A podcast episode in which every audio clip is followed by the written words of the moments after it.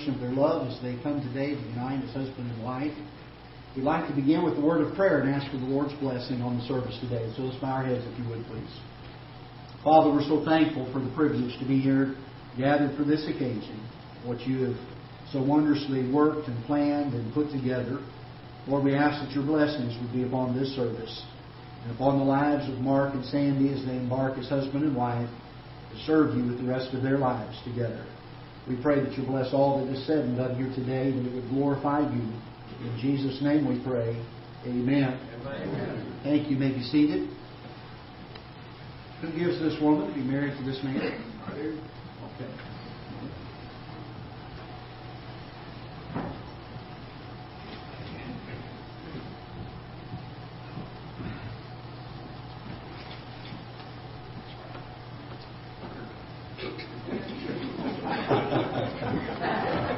he said here.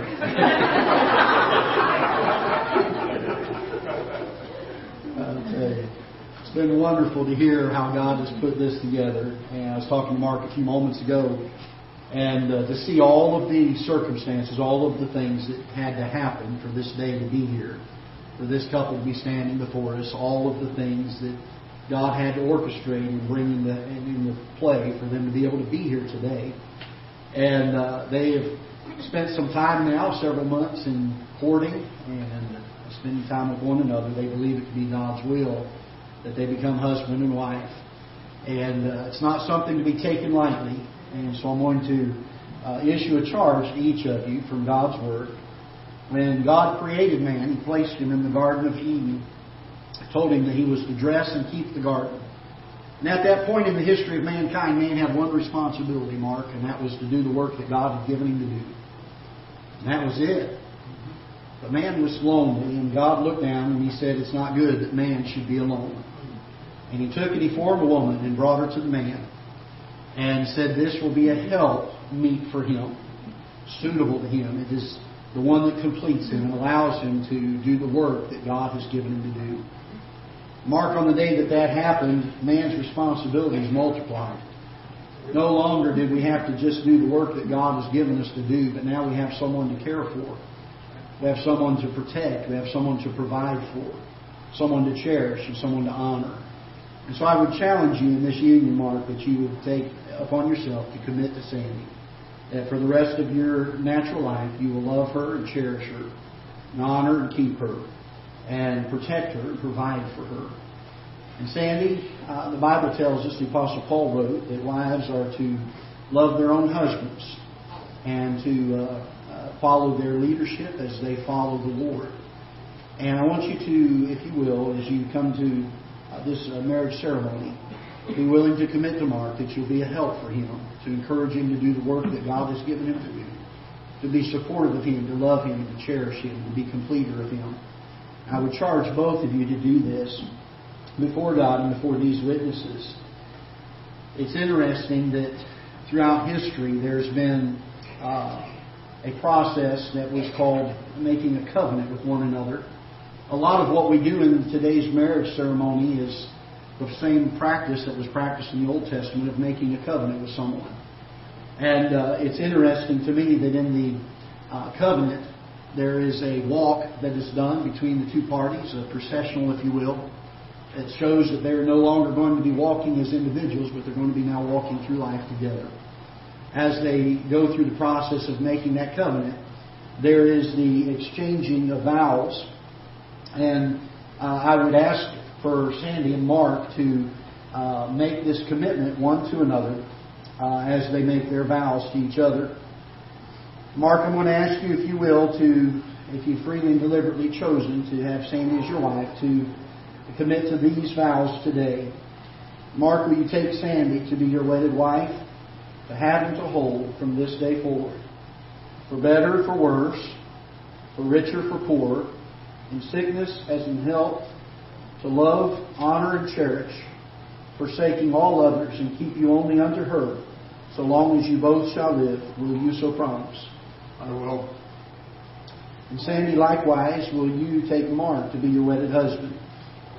to have and to hold from this day forward, for better, for worse, for richer, for poorer, in sickness as in health, to love, honor, and cherish, forsaking all others, and keep you only unto him so long as you both shall live, will you so promise? There's been a practice and a tradition in recent years of many folks in the marriage ceremony to have what we call the candle lighting ceremony. And in the ceremony, there are two individual candles that represent the two individual lives that are here before you today. And as we unite them in holy matrimony before God and you witnesses, they become one. So I ask if Mark and Sandy will to make their way over to the candle, and they are going to take each of their candles and unite the one center one, uh, showing and signifying that they are now no longer two lives, but one life joined together. Mark, if you'll take your uh, spouse over here to the candle.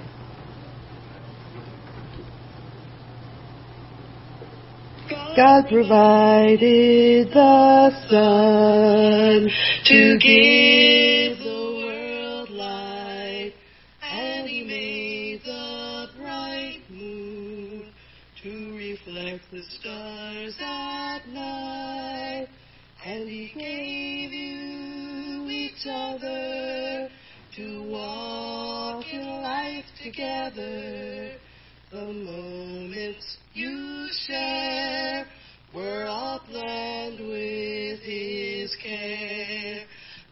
has made your lives complete. Two shall be one. He has explained it. You both will strive to always meet each other's needs.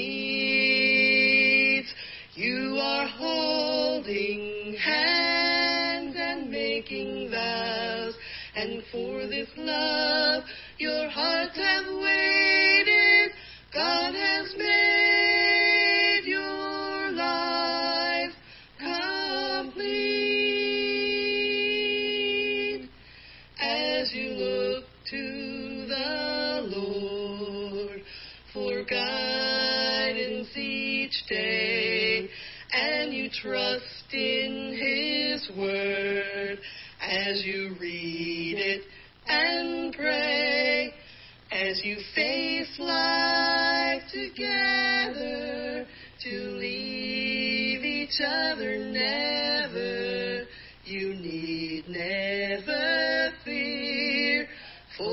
Savior is near. God has made your lives complete. Two shall be one. He has explained that You both will strive to always meet each other's needs. You are holding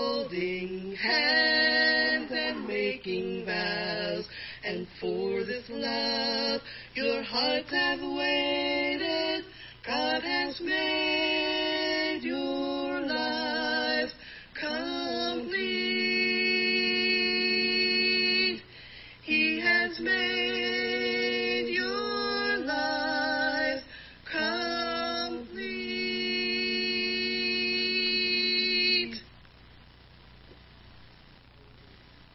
In the process of making a covenant, according to Scripture, procession was made, vows were exchanged. Once the vows were exchanged, there were several things that they committed to each other. They would usually exchange their names.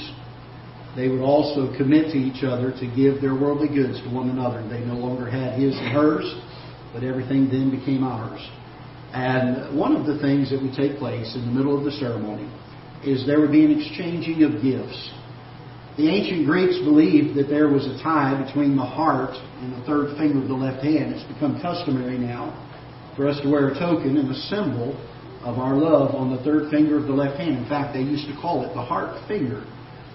And uh, they began to make, as they would make covenants in the marriage ceremony to one another, they would make it a practice to take that gift and to make it a ring, signifying the never ending love that they have one for another. The bond of marriage, the bond of the love being celebrated, is a picture here on earth of the love that the Lord Jesus Christ has for you and I. The fact that we were all sinners and on our way to hell and had no hope of salvation. And yet God loved us enough that He decided He was going to pay that price for us. Amen. If we put our faith in Him, that He would give us eternal life forgive us of our sins, and give us a home in heaven for all eternity. This is the love that God had. And we're to love ourselves, the Bible, love our wives, Mark, as God loved the church, the Bible says, and gave himself for it.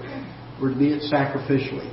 And so I'm going to ask, if you would, to give Sandy a token of your love by way of a ring that's placed on the third finger of her left hand. Are you willing to give that ring? And Sandy, are you willing to receive it at this time? Uh,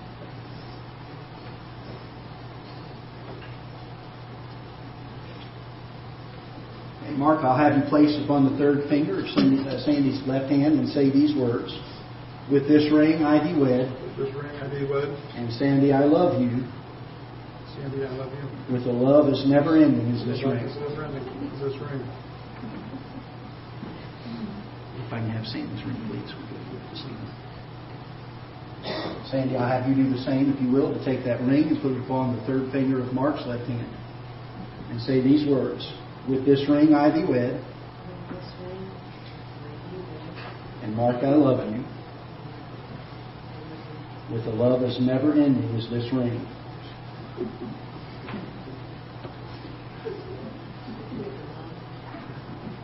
As never ending as this ring.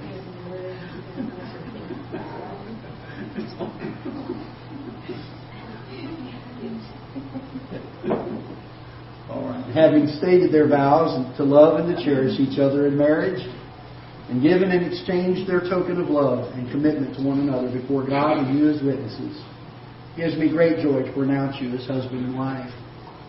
Mark, you may kiss your bride.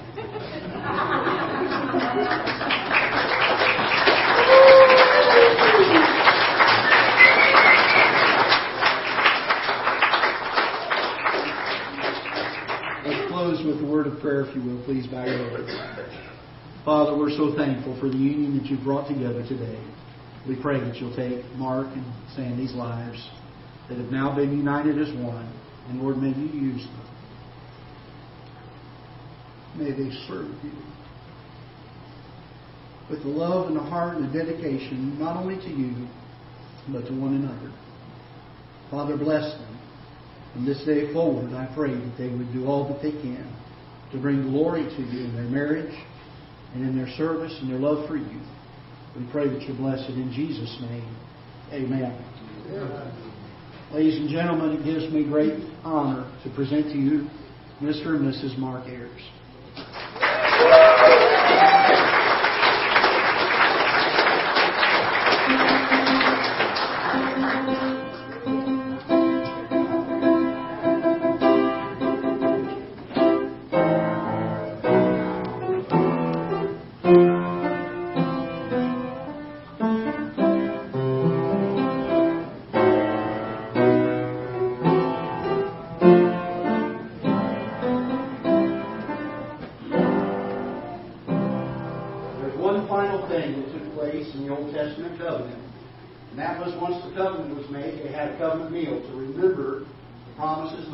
They made to one another. We practiced that today by having a reception after the, after the funeral, after the wedding.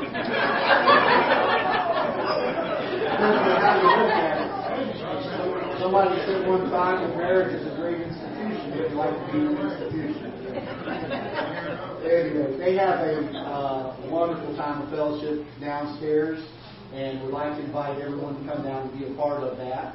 And so what we're going to do, if you don't mind, we're going to go ahead and pray and ask for a blessing on the food, and that way once you get down there, uh, then you follow the directions of the folks coordinating, that they'll try to help you serve one table at a time to help with the traffic flow. And so if you'll just find a seat, and then they'll come and have you come up one table at a time to uh, get the food and, and take care of that. They'll have a receiving line back here in the foyer, and uh, take the time to go through and congratulate the couple. Let's pray together and ask for the Lord's blessing as we're dismissed. Father, we do pray that you'll bless the time of reception and the food that you've provided for us. I pray that you'll bless it to the nourishment of our bodies. And Lord, dismiss us now with your blessings. We pray in Jesus' name. Amen. Wait